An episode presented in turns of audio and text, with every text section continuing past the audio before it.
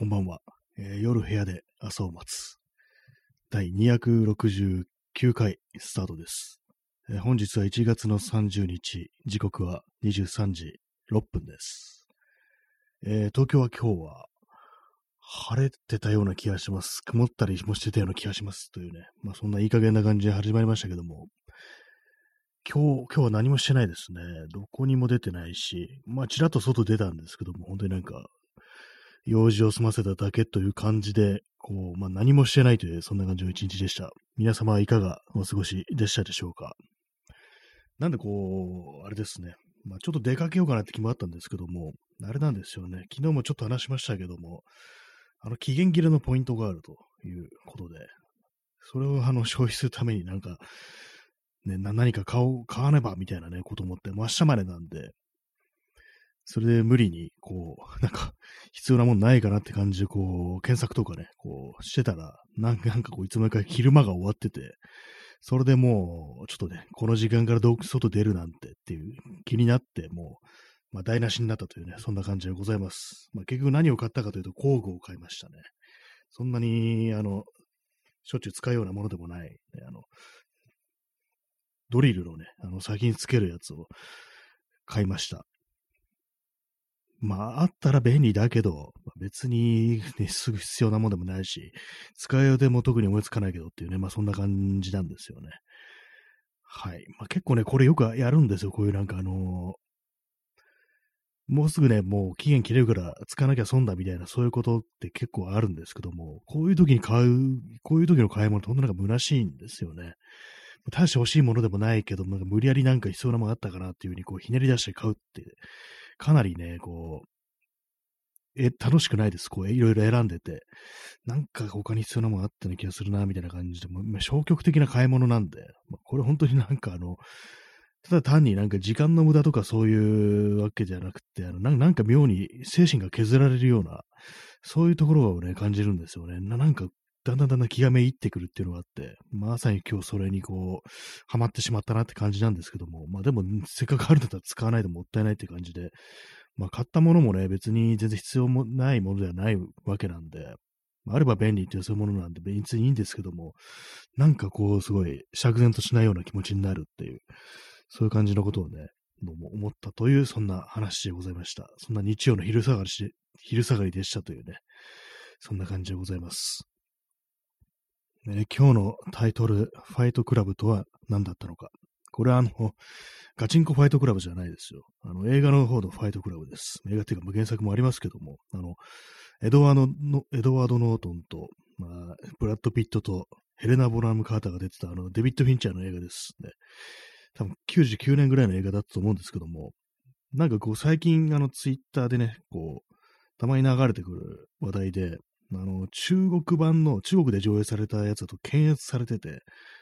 ね、全然こうエンディングが違うなんていうね、そういうことを聞いたんでね、なんか、そういえば、見たなっていうふうに思って、ファイトクラブ。で、結構あの映画がなんか、今日たまたま聞いてたの、ツイキャスとかで、なんかその映画に言及してる人がいて、で、あの、ファイトクラブとは何だったのかっていうね、なんかそんなことふと思ったんで、まあ、別にそんな、で語れるような知見もないんですけども、まあ、ちょっと話題の一つとしてね、こう、タイトルにしましたという、そんな感じです。で、なんかそのね、その聞いてたツイキャスの人が言ってたのが、あの、これも鉄頭鉄尾、男らしらしさについての映画だなんていうね、ことを言ってたんですね。私もね、この映画見たんですけども、2回ぐらい見たんですけども、まあ、男らしさとかね、まあそういうなんかあの、そういう、ね、こう、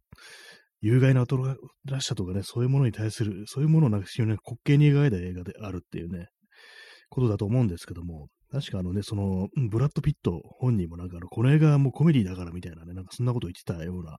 で覚えがあるんですけども、私も見たんですけれども、まあなんかそ実際そういうね、こう、メッセージというかね、その感じってあんまこう受け取れなくって、まあただ単になんかこう、ね、あの、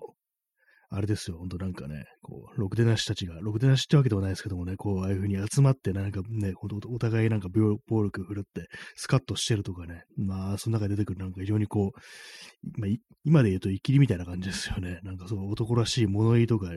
をなんかね、普通になんか面白がっちゃってるっていう感じで、あんまそのね、有害性みたいなものっていうのをね、そう、男の集まり、まあ男には限らないのかもしれないですけども、まあでも、ね、あの映画で本当集まってくるのも全員男でしたからね、まあそういうなんかこう、いうものに対する批判的な目線とかね、そういうのはあんまこう、自分の中にそんなスッと入ってこなかった感じではありましたね。だからまあ、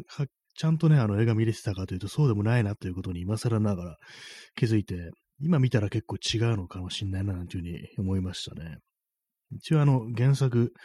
チャック・パラニュークというね、人の原作があるんですけど、それも読んだんですけども、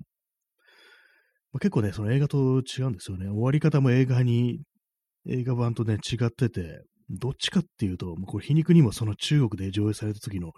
検閲されたね、感じにちょっと似てるみたいなね。まあ、全然同じじゃないんですけども、なんかその流れ的にちょっと似てるみたいな感じになってるんですよね。まあ皮肉にも。まあそういう感じの、原作、原作とね、あれだと、まあでもあれですね、本当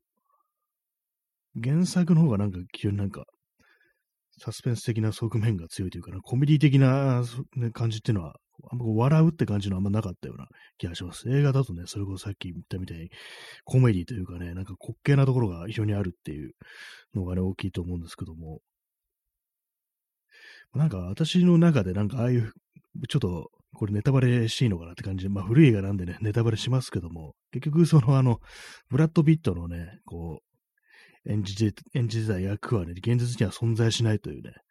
そういうあれなんですけども、なんでそんなものをなんか主人公は頭の中で生み出してしまったのかっていうところが、ところで、あれですよね、あの、主人公がエドワード・ノート映画版だとね、映画版だとエドワード・ノートなんですけども、で、もう一人あの、女の人がね、出てくるんですけども、ヘルナ・ボダム・カーターが演じてるあの、マーラっていうね、名前の役目があるんですけども、どうもそのね、まあ、自分の中の、自分のなんか印象というかね、まあ、思ったこととしては、そのね、そのマーラのことが非常に気になってるのに、なんかこう頭の中でごちゃごちゃね、こうよくわかんない感じで、こうね、それを認められなくって、なんかその結果のわけのわかんないブラッド・ピットみたいなのが出てきたみたいな、そんなことなのかなと思ってるんですけども、この見立てはどうなんでしょうか。ね、自分でもなんか、かなり昔の感想なんで、あれなんですけども、今見たら全然違う風になるのかもしんないですけども、結局あれですよね。まあそれもなん、なんていうか、こうあれですよね。変な、こ、こじらせたらなんかああいうのもんが生まれてきたみたいな、なんかね、そんなことなのかななんていうふうに自分の中で解釈したんですけども、まあ、すいません。この話どこにも行き着くね、ところないね、あの、あれなんですけども、結局ね、その見たときね、結構私若かったですけども、まだね、こう、青年と言えるようなね、時期に見たんですけども、そのやっぱり、そのぐらいの時期に見ると、そのやっぱりそのトキシックなね、そう、男らしさっていうものに対し対してなんかこう、ちょっとね、外から見るというかね、こう、そういう感じってあんま持てなかったと思うんで、ああいうのってなんかよく考えると、ちょっと年いってから見る方がいいのかなっていうね、こう若くなくなってから見る方がいいのかななんていうようなことはちょっと思ったりするんですけども、皆様いかがでしょうかね。まあ、この聞いてる方いろんな人いると思いますけども、結構あの映画ね、なんか、結構、ま、私の周りのね、こう、人の感想とか聞くと、女性はね、なんかやっぱ嫌悪感強いっていうね、ことをね、割に聞いたりしますね。うわっていう感じで、なんか、見てられんわ、みたいな、なんかそんな感じの感想を聞いたことがある覚えがあるんですけども、やっぱりね、そう、でもあれをね、あれを見てね、盛り上がってしまうというね、のがあるんですよ。あるんですよって言われても困ると思いますけども、ね、まあ男性でもね、別にそんな人間ばかりではないと思うんですけども、私はね、まあまあね、こう、ああいうのね、ちょっとね、バカみたいに盛り上がってしまうっていうのは、ありますね。ちょっと今はね、今見たらどういうふうに思うかっていうのを少し気になっ気になってきたんで、なんかまた再び見てみるっていうのもね、なんかいいかなと思ったんですけども、これであの昔とあんま感想が変わんなかったりしたらちょっと自分が嫌になるなっていうね、なんかそんなとこ感じますね。なんかこうね、最初なんかあの、やっぱこう、くさくさしてるから、もう殴り合ってね、なんかこう、性の実感を得ようぜみたいな感じで、男どもがね、なんか集まってね、こう、喧嘩みたいなことしてね、殴り合いみたいなことを捨てて殴り合いするぞみたいな感じでやって、こう、ワイワイやってね、こう、もう嬉しがるんですよ。で、まあ、その、まあ、その過程でね、こう出されるね、出てくる言葉がの非常になんかね、こう、なんというか、そういうことをね、本当生きりというか、なんというか、ま、ぶん殴られてね、ボコボコにされて傷ができて、たりするんですけども、て、まあ、これ原作、ちょっと映画とちょっとどっちか忘れちゃいましたけども、その中であの、まあ、ストックに価値はないっていう言葉が出てくるんですね。ストックっていうのは、あの、デッドストックとか言って、ずっとなんか保管されてたものっていうね、いうことで、まあ、その、それを何を見せてるかというと、傷のない肉体のことですね。そういうもののことを指して、で、それストックに意味がないっていうね、傷があってこそ人間だっていうね、自分を破壊してこそのね、男だろうみたいなね、なんかあまりにも直球すぎるっていうか、なんていうかね、今見るとなんか、マジかみたいなね、感じの言葉が出てきたりするんですけれども、ね、本当な自分見た若い時はね、あんまこう、それに対して何も思うことなく、なんか結構、むしろなんか、そうだよな、ぐらいのね、こと多分ね、思ってたと思うんですよね。まあ、そんな感じでね、あの、まあ、自分のね、こう、見た時や、本当になんか、あの映画のメッセージ的なもの一切受け取ってなかったのかな、みたいなね、ことはね、まあ、思ったりしますね、今思うと。はい。まあ、それだけの話でね、なんかどうでもないんですけども、どうなんですかね、これね、なんか、見た人、私ね、その友人と一緒に見たんですけども、その映画、ね、まあ男ですね。やっぱりなんかね、同じような感じでね、なんかそういう、なんか生きりみたいなものをなんかね、ちょっとね、盛り上がって見ちゃうみたいなことはね、やっぱありましたからね、なんか。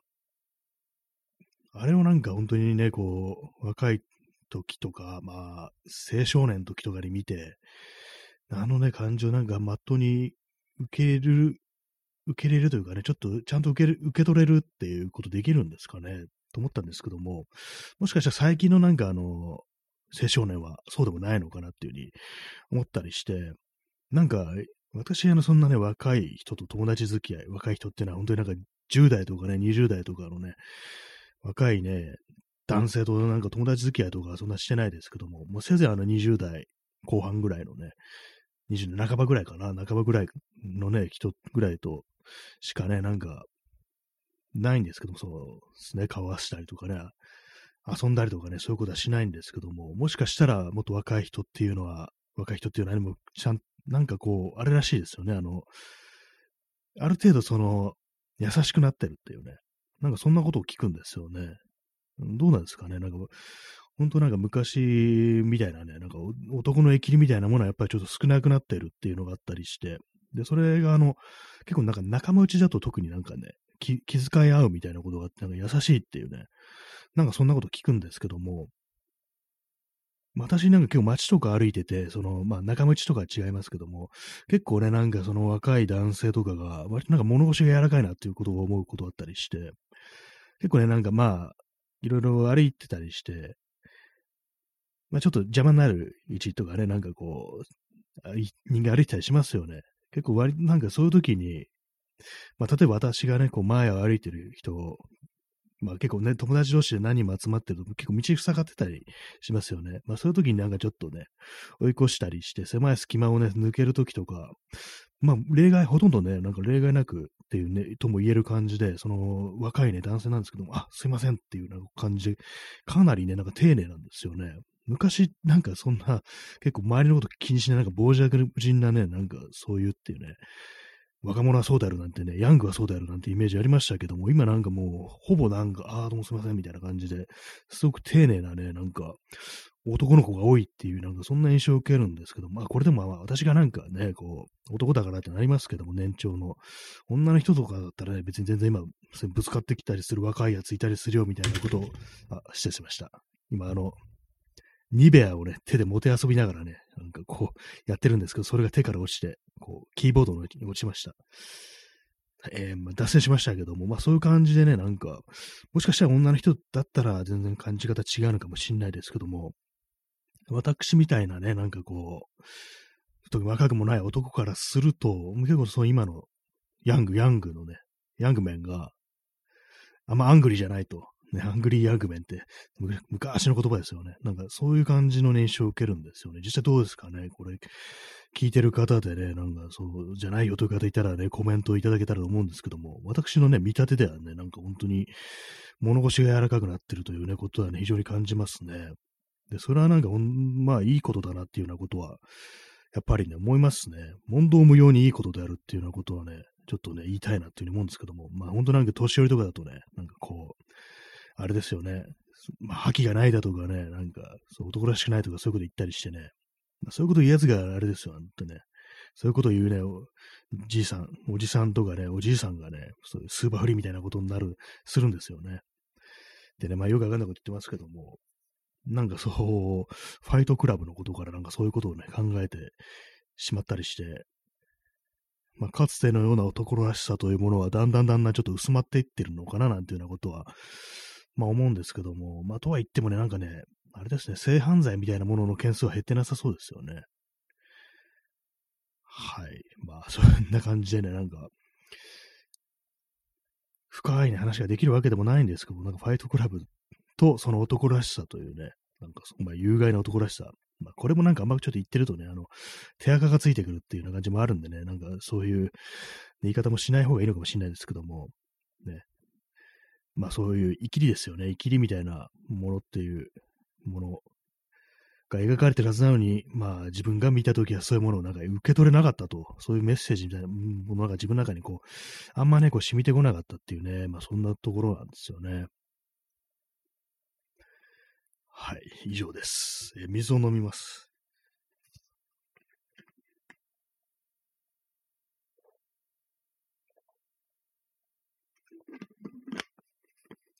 まあ、とは言ってもね、今の時代でもあれ、今の時代の若い、ね、人でも、まあ、無茶をやってるね、そういう人たちがいるということで、なんかあのちょっと前にね、あの、沖縄で警察署が囲まれたっていう、非常になんかこう、威勢のいいとかいう、威勢のいいというかね、なんか盛り上がるというか、なんかそんなことがあったと思うんですけども、でもあれもなんかきっかけがね、あの、警官になんか暴行されて、こう、なんか、片目を失明した、ね、そう、少年がいたみたいな、そんなとこから、ね、あったりして、なんか警棒で、警棒で、でなんか殴られたみたいな、なんかそういう、ね、こう、じゃないかみたいな、そんな話がありますけども、まあ、やりかねないですよね。警官っていうのはね、本当にね、いろんなことありますからね。なんか、コーチの白バイのあれとかありますからね。なんか何やっててもおかしくないなって感覚は自分の中にあるんですけども、まあ、なんか、ネット上のね、なんかあの、権力の犬犬というかね、なんかこう、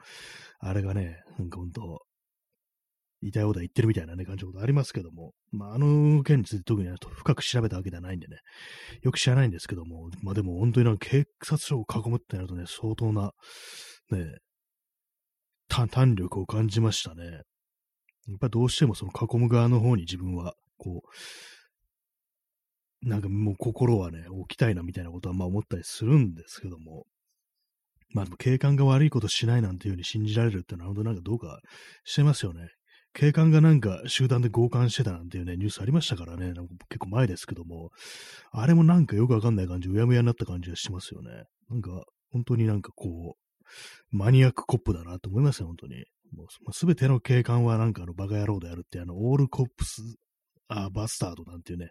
ありますけども、あの略して ACAB なんていうのありますけども、やっぱその感じもなんか常に持つべきなのであっていうね、ことはやっぱり思いますね、本当に。はい。まあ、警官の話でした。ねえー、XYZ さん、恋バナ収集をしてると、今の若い男性も物腰が穏やかに見えても、パートナーに不機嫌だったり、ネットをかけてるようなひどいエピソードばかりのイメージです。ああ、まあ、そうなんですね。やっぱり女性に対しての振る舞いみたいなことはそこまで、そこまで変わってないという感じなんですかね。ネットをかけてるってちょっと相当やばいですね。なんか、危ないですね。これ、それはあの、殺人未遂ですね。不機嫌、不機嫌っていうのはね、まあ、よくやりがちですけども、やっ物腰は穏やかなっていうのも、そういうとこからこう、逃れるっていうのはちょっとなかなか難しいのかもしれないですね。僕、対外的にはまあまあそういうふうに、まあ、柔らかくはなってるけどっていう、まあ、その辺、まあ、解放されるにはまだまだ時間がかかるというね、時代がまあそこまで流れていってないということなのかもしれないですね。あるいは本質というかね、その人間と人間がそういうふうに違うということの本質に、がなんかそもそも暴力的であるみたいなね、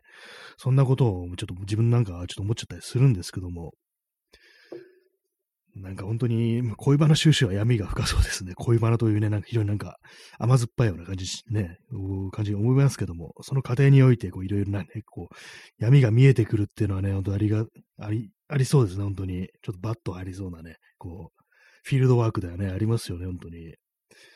まあ、今の若い男性ね、若い男性、若い男性ってなんだっていうこと思いますけどもね、若い男性は若いですからね、どうなんですか？二十歳ぐらいの人、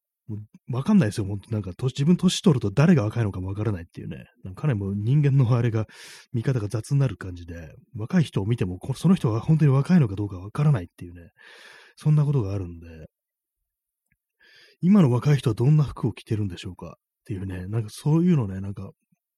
わからないですね、もはや。ね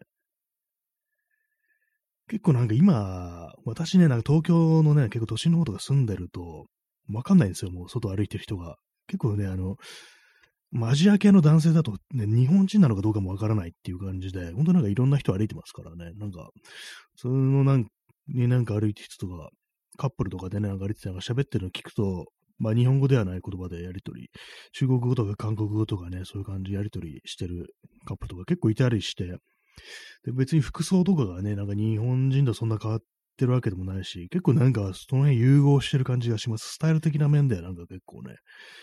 なんか融合してる気がしますね、アジア圏っていうのが。まあ今言ったらまあその東アジアのね、なんかほんと三国だけの狭い感じですけども、まあなんかわからないですね、基本的になんかもはやね。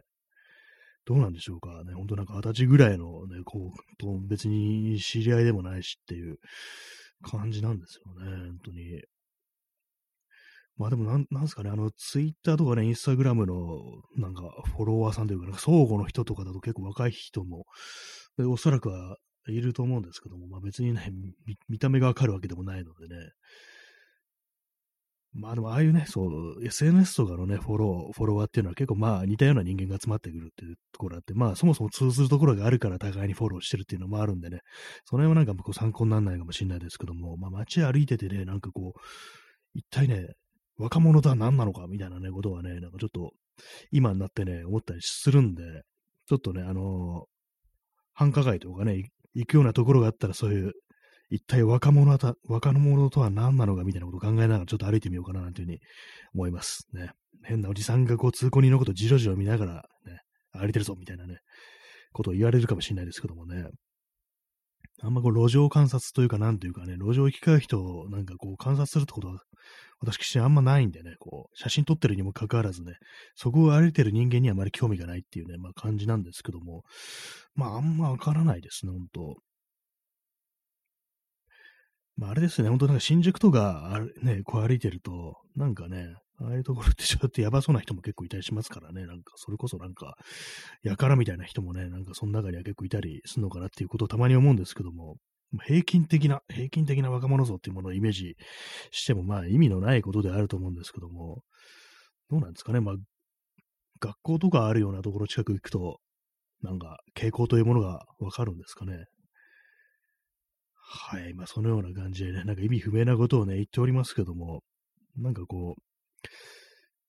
まあ、時代のね、こう、移り変わりで、なんかどう、そういう男性性というものが一体ね、どういうふうに変遷してるのかなんてことは、まあ、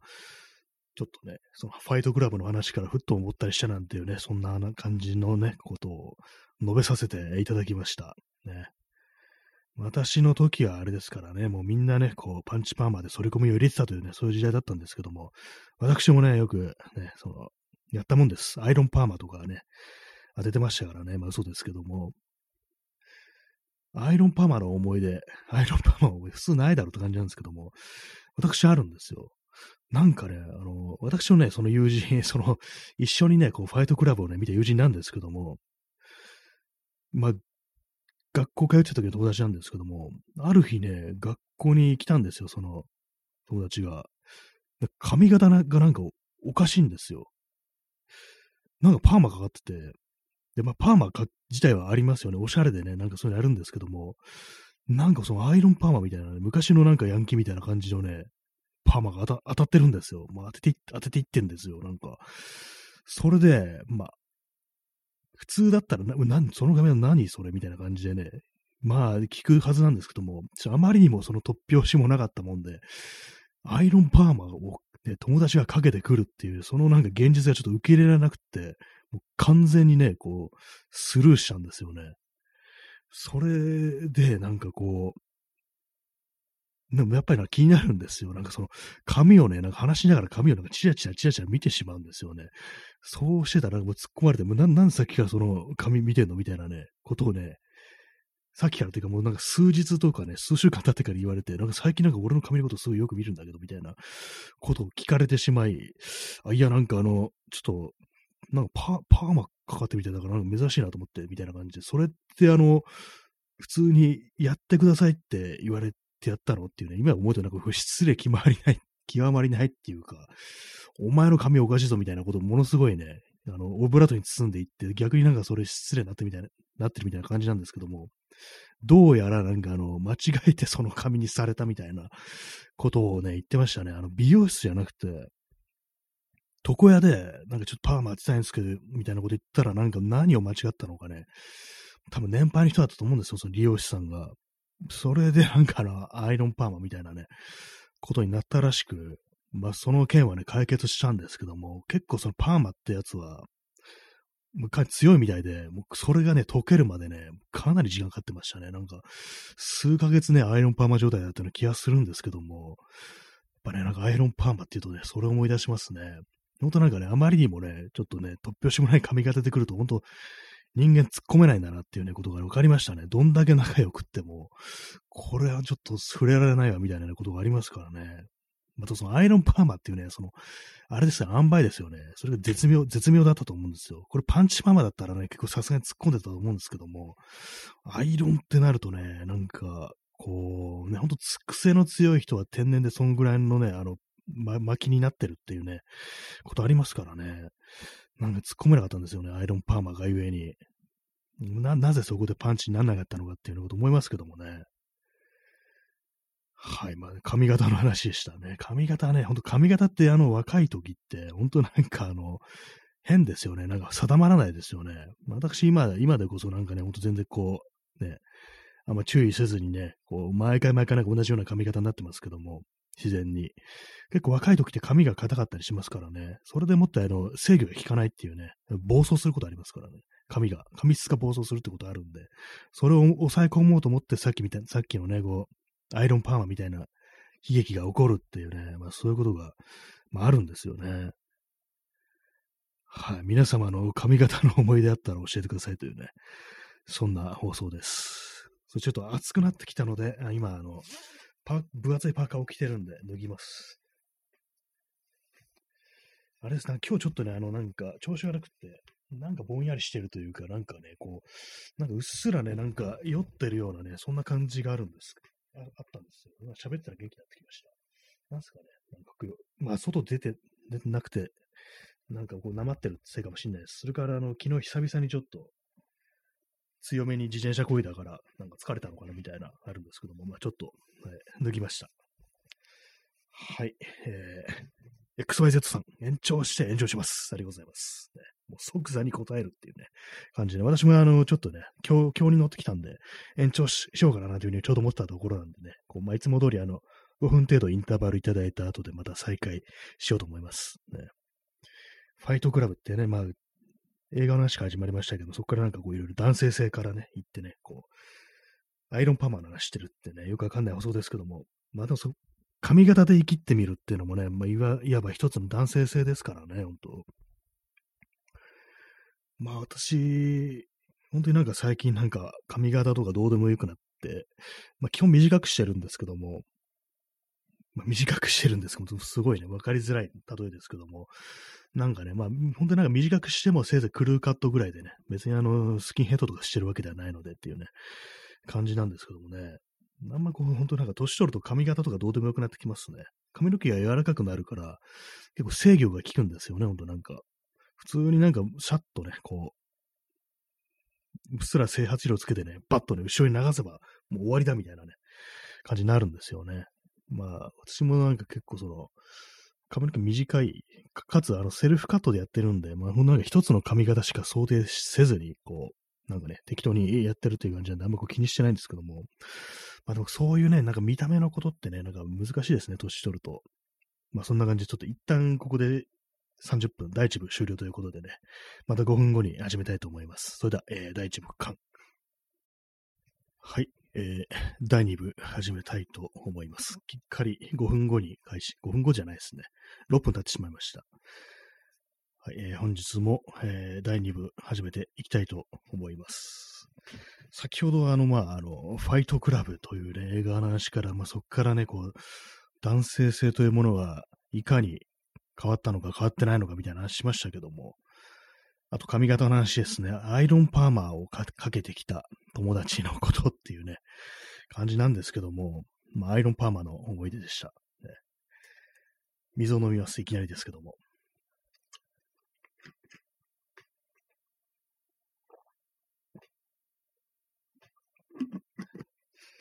今日はあれですね、まだ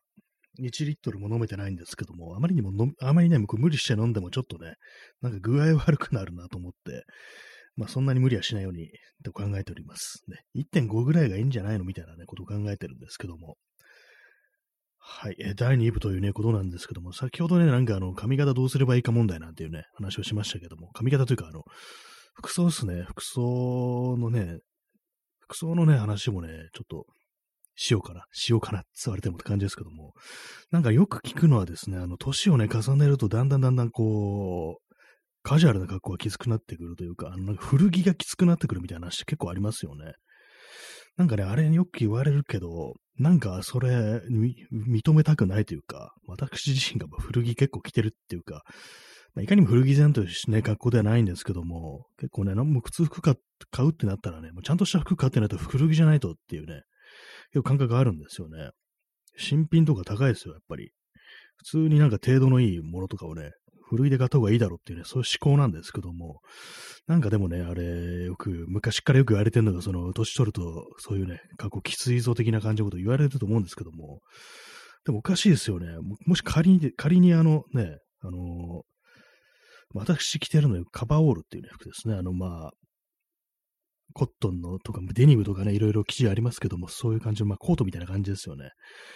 まあ、よく、ね、よくある格好ですよ。まあ、どういうものかというと、想像してもらうと分かりやすいのが、アメリカ映画に出てくるね、まあ、中西部とかに出てくる、なんか普通のなんかこう、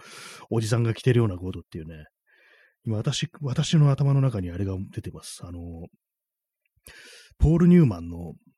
まあ90年代の映画だと思うんですけども、ポール・ニューマンの映画で、ノーバディーズ・フールというね、映画があったんですけども、その映画で、あの、まあ、ポール・ニューマンが初老のね、なんかこう、労働者みたいな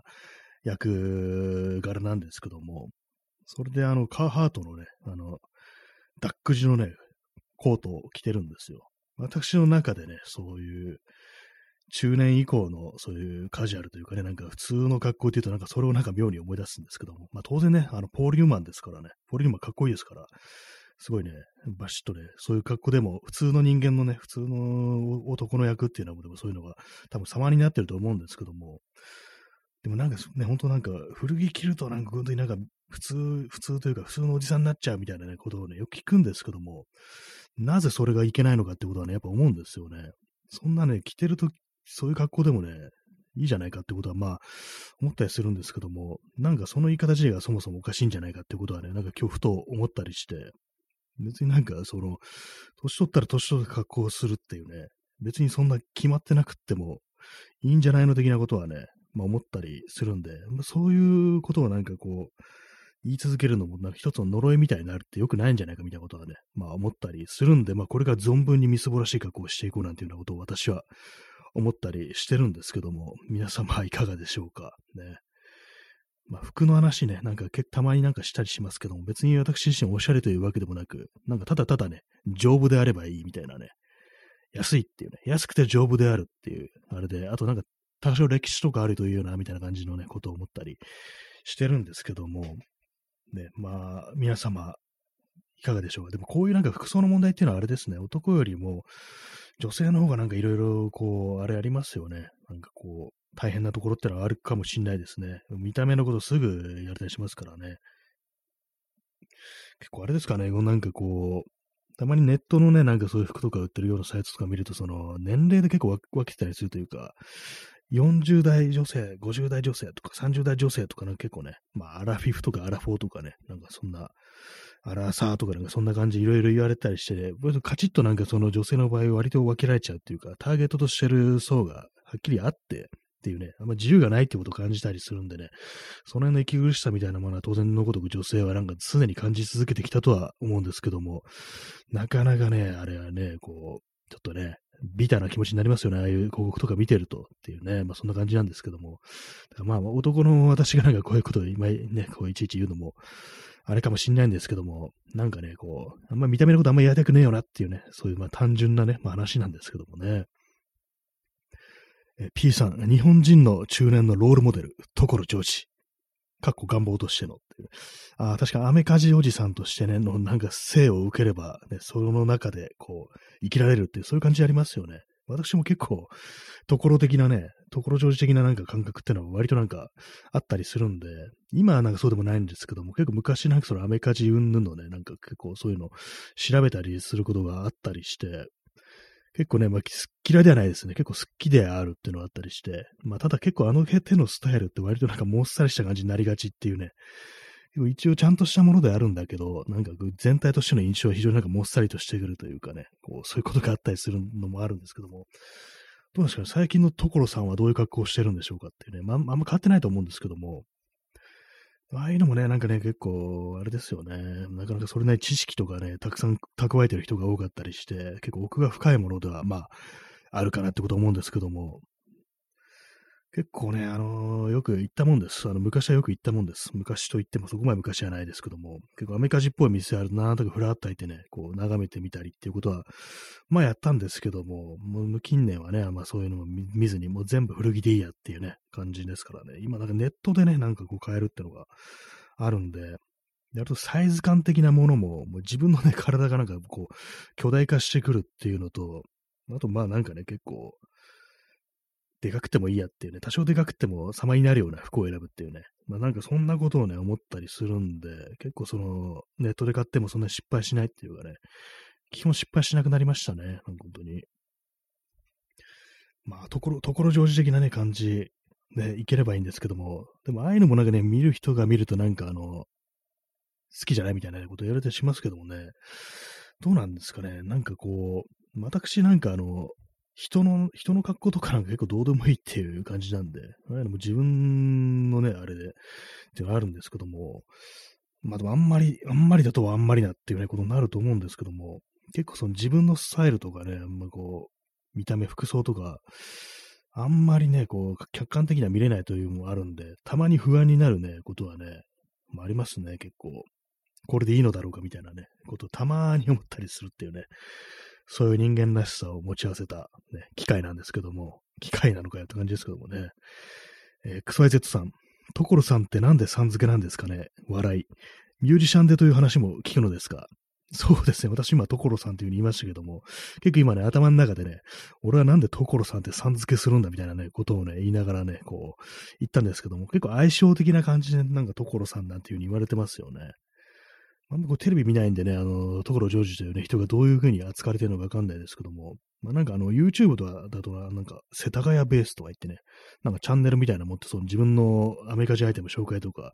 バイクいじりみたいなのをね、してる動画みたいなのがなんか、いくつかあったなと思うんですけども、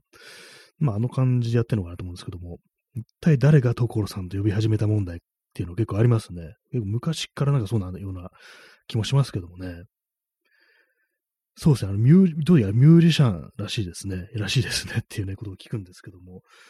なんかね、こう、まあ、コミックソング的な感じの、まあ、フォークっぽいコミックソングみたいな、なんかそういう感じのね、なんか人っていうか、まあ、その点のなんかあれで、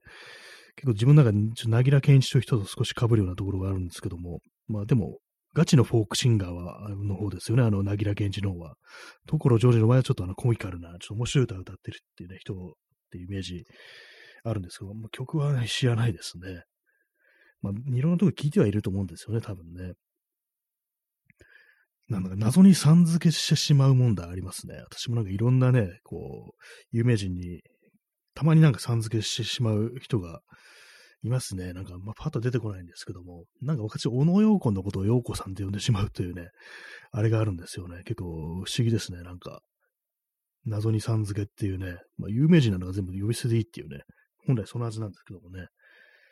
皆様が3をつけてしまう有名人いましたら教えてくださいというね、まあそんな、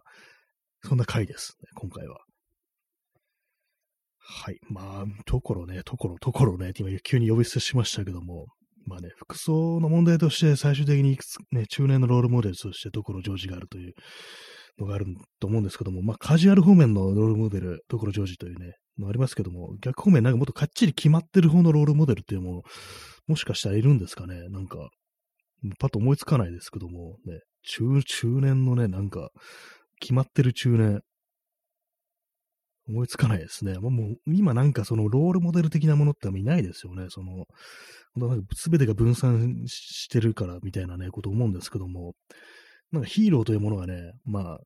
いないですね。スターみたいなものってなんかもういないっていうのをあるんですけども、まあまあまあないですね、本当。本当ないです、今思い思いましたけども、なんかこう、服装とかのなんかね、そういう、アリーナみたいなね、感覚ってないですからね、本当。な、ないですね、本当。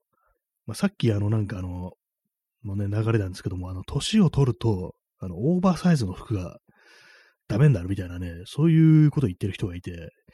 いや、そんなことないんじゃないかって私は思うんですけども、なんか、っていうのもあの、ラップ、ラップしてる人、ラッパーとかって、どんどんね、言ってますよね、なんか。普通になんか年を取ったラッパーというものもね、当たり前なんですけど、いるはずですから、ね、ああいうね、そういう存在がいるんであるから、中年イコールオーバーサイズ無理っていうのは、それはあまりにも乱暴というか、それは視野が狭いんじゃないかみたいなね、ことは思うんですけども、まあでもそれもカルチャーあってのものなのかなっていうね、そういうまあ音楽をやってるというのがありきであって、そういうスタイルが存在するという感じなんですけども、そうなるとね、別に音楽とかやってない人間はどういう格好をすればいいのかという、まあ、ありますからね、普通の一般の中年というもの、特に音楽というものを趣味にしてるわけでもなく、ね、そういうなんか別にね、そうカルチャーの中に組み込まれてない人間がどういう格好をすればいいかとなると、まあ、ないですからね。私という人間、まあ別にラップとかでそんな聞かないんでね、そっちの方面の服を着るっていうのはなんか、ちょっとおかしいっていうね感じになるんですけども、まあどういう格好をすればいいのかなっていうね、ことを今ふと思ってしまいました。っていうのもね、たまになんか思うんですよ。私今ちょっとアウトドアっぽいね、服をね、まあまあ着てるんですけども、なんかね、なんか自分であんまそんな気に入ってないっていうのは正直あったりして、着てる分には楽なんだけれども、なんかもう少しね、なんかもう少し攻め、攻めてた方がいいのかなみたいなね、ことをね、ちょっと思ったりするんですよね。で、まあ、その中でね、やっぱりこう、服装でも、ものがね、ある程度カルチャーに規定されるのであれば、自分はなんかどの、どこのね、カルチャーに属してるんだみたいなことをね、思う、ちょ思ったんですけども、今、何かなと思って一番やっぱ大きいのってあれなんですよね。あの、自転車、自転車がね、なんかこう、でかい気がします。で、自転車つっても、あの、あれですね、あの、ロードバイクとかじゃなくてね、もう少しね、こう街の中で乗るというタイプのね、もうストリートなね、感じですよ。ストリートですよ。と、そんな感じなんで、だからあの、ピチピチのね、格好とかね、できないです。その速いね、こう、ロードバイクとか乗ってるわけじゃないですから、街に乗りですからね。そういう感じなんですけども、で結構その、なんで服と自転車関係あるって感じなんですけども、割と服装ってのは自転車にね、左右されることが多いんですよね。結構、まあ、裾をね、巻き込まないようなね、パンツを選ばなきゃいけないとかもありますし、まあ、背負ってるね、バッグとかね、まあ、あの、鍵とかをね、ごつい鍵とか持ち歩くわけですから、そういうのも収めておけるようなね、ものだったりしてね、ある程度そういう感じで、ね、こう、服というものがね、なんかその、自転車というものにね、左右されるっていうね、制限されるっていうことがあるんで、まあ、それを片手に、逆手にか、逆手にとってなんかこう、ね、もう少し攻めた格好してみるっていうのもいいんじゃないかなってことを今、ふと思いました。なんかもう、ちょっとね、なんか飽きてきてますね、今のスタイルみたいなものにね。なんか、なんかこう、たまになんかね、やっぱあのさっきなんか、別にみすぼらしくてもいいだろうっていうね、なんか話したんですけども、たまになんか鏡見て嫌になるときありますね、正直。なんかね、なんかね、なんかちょっともっと、ない、もっとなんかあるだろう、人生みたいなね、ことをたまに思うときありますね。えー、P さん、脱をして服装にこだわるようになったが、今度は自身のカルチャー的バックグラウンドがない実像に思い悩むという話を読んだことがあります。あ、そういうのあるんですね。まあ、オタク、オタクっぽい格好をやめて、なんかこう、ちゃんとしたね、ファッションするぞってなったら、カルチャー的バックグラウンドがないっていう、ああ、なんか結構その感じってあるかもしれないですね。私自身も今自転車っていうふうに言いましたけども、本当の本当にディープにね、そこに入れ込んでるかというとね、まあ、結構ね、実用的な感じでね、使ってるというね、のもあるんで、まあ、特にね、そういう感じのクルーとかでもね、入ってるわけでもないんでね、確かに、ね、バックグラウンドと呼べるかどうかってなるとね、結構ね、ありますよね。P さん、脱オタ体験ブログで、あそういう話を読んだと。あ結構まあその感じで悩むっていうのはあるんですかね。自分のアイデアイデンティティ的なところでのね、葛藤みたいなのが出てくるっていうね。ただ単にあの、ちゃんとした服を着ようっていうね。まあでも確かにね、なんかこう、ちゃんとした自分のね、こう、ちょっと凝った格好、ファッショナブルな格好をしたいぞっていうふうに思っても、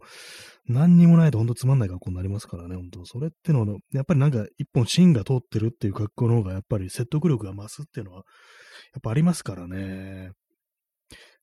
ぱり何なんですかね、ほんとその辺の感じっていうのは、こう、あんまこう自分もそんなにね、見た目とかもはやね、気にしてないですけども、まずね、もう体重とかどんだけ増えてんだっていうね、的な感じでね、別にね、もう、あれですからね。あと若い時って、本当になんかね、青少年の時っていうのは、その異性に対するアピールみたいなものを、その見た目っていうね、要素がありますけどもね、年食って本格的にそういうものがね、抜け落ちてくるとね、本当なんかね、な、なんだろうって感じありますからね、本当に。わ、わかんなくなってますね。確かに、なんか今、こう自分に問いかけてみたらね、結構わかんなくなってるなって感じでね、ちょっとあの今、あの、ね、暗い森の方に入っていく後ろ姿がね、自分の後ろ姿がちょっと見えてますけども、今ちょっとよくわかんない例えしてますね。なんかちょっとね、迷い、迷いの森にね、なんか入り込みそうな感じがしてます、この思考が。なんかね、そういうのありますね。たまになんかね、こう、人とね、こう、会ったりして、そうなると、あの、スマートフォンとかでね、なんか写真とか撮ってね、あと記念写真的なもの撮ったりして、で後で見せてもらって、でそういう時に自分が写ってるんですけども、な、なんかな、みたいなこと結構ね、思ったりする時があるんですよ。まあ、基本ね、どうでもいいと思ってるんですけども、そういう格好なんてもんはね、たまになんかね、ななんかこの、この感じずっと長いな、みたいな感じで、ちょっと変えたいな、みたいなこと思う時があるんですけどもね、そこでバックグラウンドみたいなものを何かをね、選ぶにしてもバックグラウンドってものがね、大事ですからね。まあでも結構男女差で言うと、結構そういうのってあれですね、あの、女性の方があんまりこう、そのバックグラウンド的なものに左右されてないというか、まあなんかあれですね、あの、それがあの外部的な要因に規定されてるっていう、そういう感覚があったりして、なんかそのね、この年の女性ならね、こういう格好のこういうのがあって、まあ何系統かあって、その中から選んでくださいみたいな感じで、結構別な縛りみたいなのがあったりして、男の場合はなんか好き勝手やって、なんかわけのわからん格好になるっていうのがあるんですけども、女性の場合なんか、ね、ある中から選ばればならないっていうのがあって、そこから逸脱するとなんかやっぱすごいごちゃごちゃ言ってくるっていうね、そういうなんか息苦しさみたいなのって結構あるんじゃないかなっていうようなことは、まあ結構昔から想像してなんか思ったりしてますね。なんか結構、あれですね、服飾というもののなんか文化っていうものは結構闇が深いのかななんていうふうに思ったりするんですけども、まあそこでね、そこで全てを解決するのがあれですね、あの、ポストアポカリプス的なファッションということでね、あれですよ、あの、マッドマックスとかね、あの中に出てくる人たちって本当なんか多分実用でしかないですよね。丈夫だからすっごい革ジャン着てるとかね。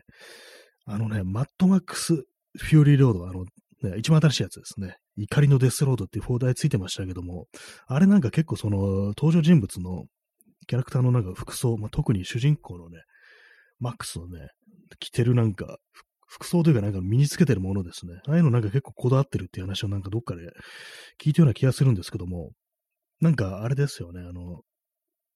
結構そうストーリーに絡んでくるっていうか、そのなんか拾ったもん全部身につける的な格好をしてたりして、あの、序盤でなんかあの、ね、マックスが、あの、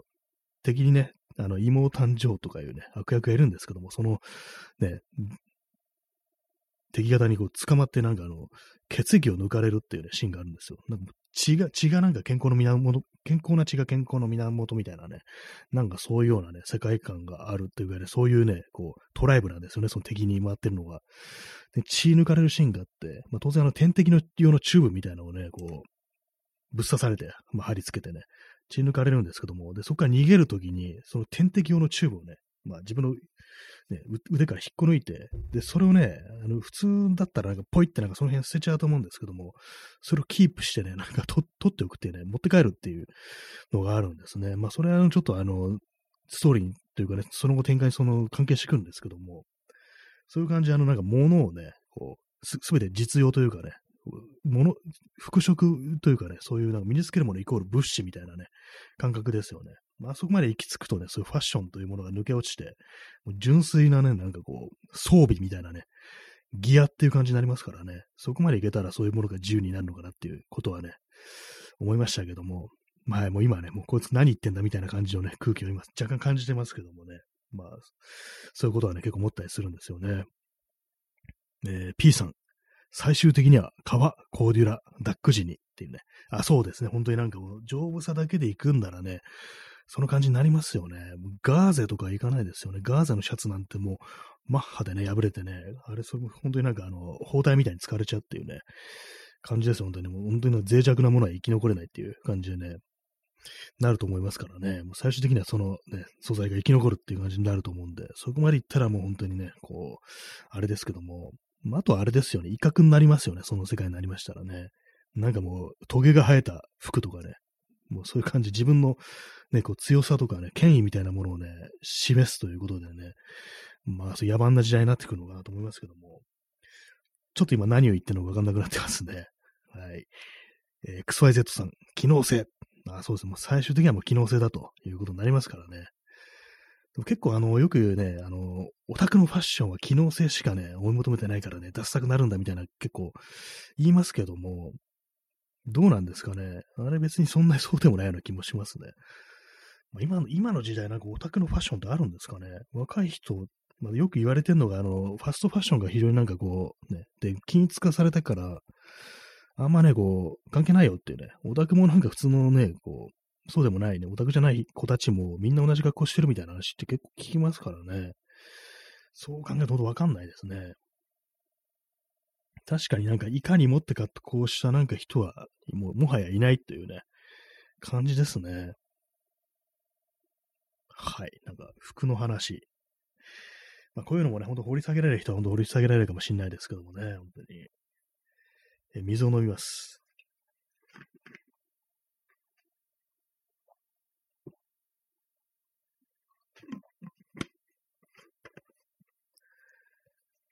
まあ何をね、言ってるのかわからなくなりましたけども、なんかそういうね、こう話をしてたら、なんか自分のなんかワードローブみたいなものがだんだん気になってきましたね。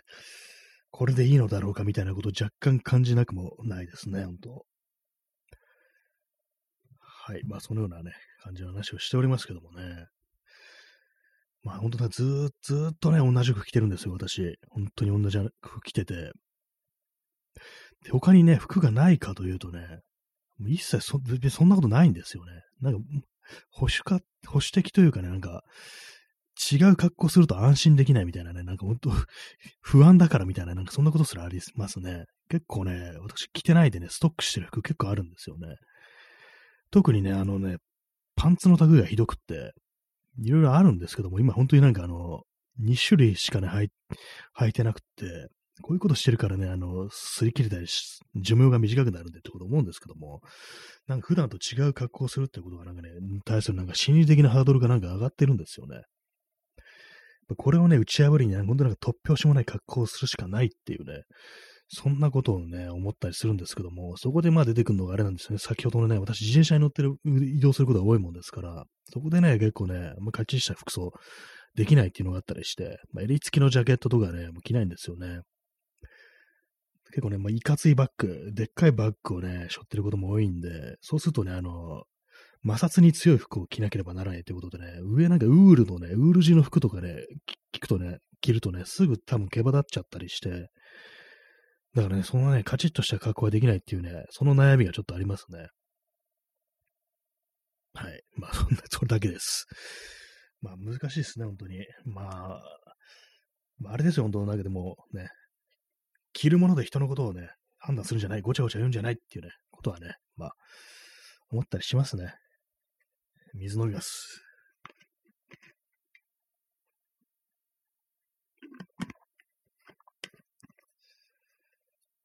はい。水を飲みました。だからな、ほんと、水の話ばかりするんじゃないっていう感じですけどもね、水の、水の放送じゃないんだからっていうね。水で30分語るって言われたら多分結構難しいでしょうね。自分ならやりかねないところありますけども、なかなかあれですね、面白い話、面白い話はするのは難しいものです。ほんとなんかさっきのね、さっきのあのアイロンパーマの話でね、私の中の面白い話はすべて、すべて、すべて出し尽くしたっていうね、そんな感じになっちゃってるんですけども、ね、髪型ね、髪型の話、髪型なんかね、ほんと、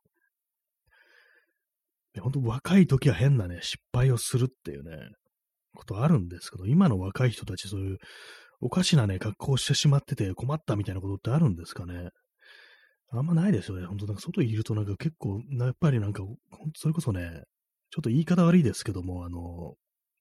企画品が多いっていう感じで、まあ、人間をね、物として捉えるなら、本当企画品のが多いってことで、まあ、それもね、あの、社会というものがね、一つの型にあった人間しか受け入れなくなってるっていう、まあ、昔からよく言われてることですけども、ね、型にはまってどの子って言われてますけども、結構なんかこのね、この10年で結構本格的になってるんじゃないかっていうね、企画品以外を受け入れないっていう感じで、隙間のない、まあ、街の風景とかも結構そうですよね。その辺歩いてる人でも、本当あからさまになんかね、こう、違うっていう人がなんかいないんですよね。なんかその感じってちょっとね、あの、豊かとは言えない感じにね、なってるところありますね、本当に。えー、P さん、揉め事情報 30分っていうね、結構それやったら面白いかもしれないですけどもね、後から刺されるというね、まあ、そういう危険性があるのでね、本当になんか、ね、ありますけどもね、私よくあの、ジンを作るって話でね、こういうジンを作ったら面白いんじゃないかっていう、あるんですけども、あの、ツイッターの人物、人間関係相関図っていうものを作ったらね、これ大ヒットするっていうね、こと思うんですけども、これは殺される、後ろから刺されるってことでね、まあ、絶対現実化しないんですけどもね、個人情報じゃねえかって感じなんでね、なんかそういうこと考えるんですけども、萌え事情報っていうのはある意味こう、究極のね、個人情報ってあるというね、ところもあるんでね、多分それをやったら、それその時あの、ヒットマンがね、送り込まれていきますからね、本当に。えー、P さん、インターネットが失敗を消失させた。確かにそれありますね、本当に、失敗できないっていうのはね、結構あったりしてね、まあ、この放送でも結構無茶苦茶なことは言ってると思うんですけども、結構ね、音声音声コンテンツだからね、別にさらされるということもなく、別に何もないんですけども、確かに失敗できないですね、本当なんかこういろんなことを。まず最初から正解を選びたいっていうね、失敗を恐れるっていうことが結構揶揄で、揶揄するね、意図で言われることありますけども、私はすごくわかります。私失敗したくないです、本当失敗するの怖いですもん。本当なんか、それでね、失敗するの怖いからやってないってことたくさんありますからね、本当なんかいい年したね、大人ですけども、そういう感じで全然できてないってこともあるんで、なんか本当失敗を恐れる人となんかね、全然笑えないっていうね、ことね、本当ありますね、本当に。それをなんとかね、したいっていうのも気持ちもまあありますね。XYZ さん、ツイッター相関図マンダラ、キボンヌ。キボンヌっていうね、昔の2チャンネル用語ですね。確かにそれやったらね、ほんと死が待ってますけども、本当自分で個人的に作って友達に見せるっていうのはありかもしんないですけども、でもわかんないですからね、そういうなんか何の気なしね、笑い、笑うつもりで作ったものが何かのね、あれに触れてしまうってこともあるかもしんないんでね、やっぱ人間関係を壊すっていうね、人間関係を壊す、ね、恐ろしいマンダラっていうね、そういうものを作って連成してしまいそうなんでね、ちょっと怖いんでね、それはちょっとね、やめておこうなんていうふうにね、思ったですね。えー、P さん、21世紀はシミュレーションの高度化で全ての想定がリアルになった時代である。あ、もう失敗が想像できちゃうっていうね、なんかそういうのもあるかもしれないですね。確かに。こういうこと言ったらこういうこと言われるんじゃないかとか、こういうことやったらなんかこういう結果が待ってるんじゃないかみたいな、まあ、そういうのをね、思っちゃうっていうのがあるんですけども、なんか本当失敗する自由もなくなったなっていうのは、ちょっと考えたりしますね、本当に。結構ね、本当何かこうやろうと思ってもね、受けないのが怖いとか、やっぱそういうことをね、なんか、あ、そういうことを広い王子という人が言ってたと。あの、プロデューサーですよね。ゲーム開発者、デザイナーですかね。そういう、その人が言ってたと。まあ、本当なんか今からね、そういうの、傾向は極まってくるのかなってことを思うと、ちょっとあれですね、本当。まあ、そんな感じでお送りしてまいりました。第269回ですけども、いかがでしたでしょうか？今日はね、1時間の放送でしたけども、ねまあ、中身のある放送だったらいいななんていうふうに思ったりしております、ね。そして自分の過去がなんか気になってきましたというね、そんなことをね、思ったりしておりますけども、まあ、何かありました？ら皆様お便りとかコメントでね、感想でもいただければと思います。そんな感じで本日はご清聴ありがとうございました。1時間ね、長くお付き合いいただきましたけども、えー皆様ご清聴ありがとうございました。さよなら。